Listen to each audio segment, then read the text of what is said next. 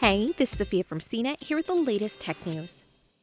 Apple One, the Gadget Giant's new bundle of services, will launch this fall, ranging from $14.95 to $25.95 a month for different combinations of subscriptions, including Apple Music, Apple TV Plus, Apple Arcade, Apple News Plus, storage service iCloud, and the newly revealed Apple Fitness Plus.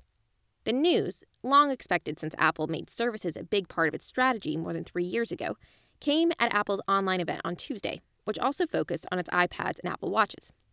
Apple One will be available with a 30 day free trial.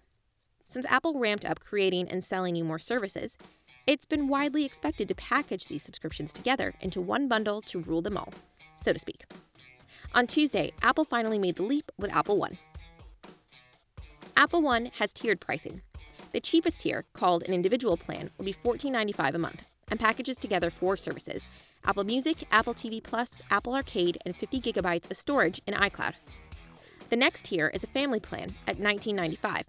That additional $5 unlocks the same four services, but for up to six total people, and the family plan expands iCloud storage to 200 gigabytes.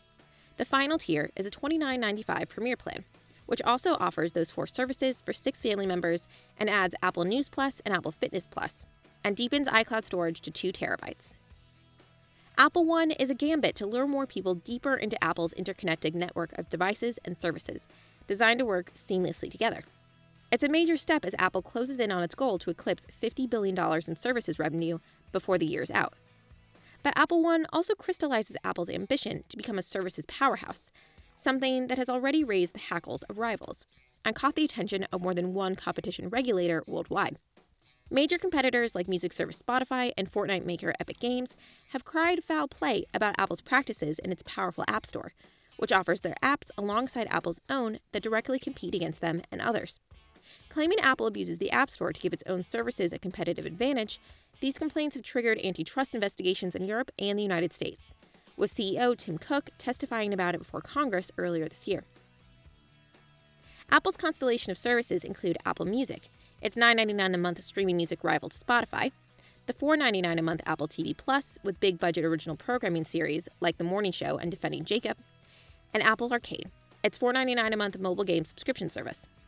Apple News Plus is its $9.99 a month subscription to access more than 300 magazines and newspapers, and iCloud is its remote storage service, which millions of people use free and which costs between 99 cents and $9.99 a month for its expanded capacity.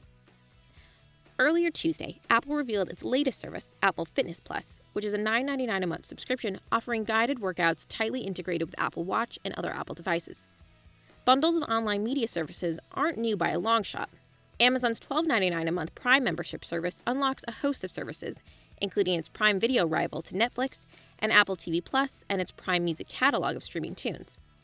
Disney offers a package of its Disney Plus, ESPN Plus, and Hulu streaming video services for a discounted $12.99 a month. And separate companies work together to bundle deals. Spotify offers Hulu or Showtime streaming video services as discounted add ons to its own paid premium music subscription. But Apple is unique in the breadth of services it can group together and the dominance of its iPhone, the most popular smartphone in the world, and the frequent starting point for hundreds of millions of people accessing many of these services. Apple typically holds a fall event each year to announce new iPhones before the holiday season. This year, Apple appears to be doing things differently. Leading up to it, Tuesday's event was expected to include news about iPads, Apple Watches, its operating system software, and other surprises. A separate announcement for the next iPhone is expected to come later. Apple warned investors on a July conference call that this year's batch of new iPhones would arrive a few weeks later than in previous years. That puts this year's iPhone launch sometime in October or possibly November. For more of the latest tech news, visit cnet.com.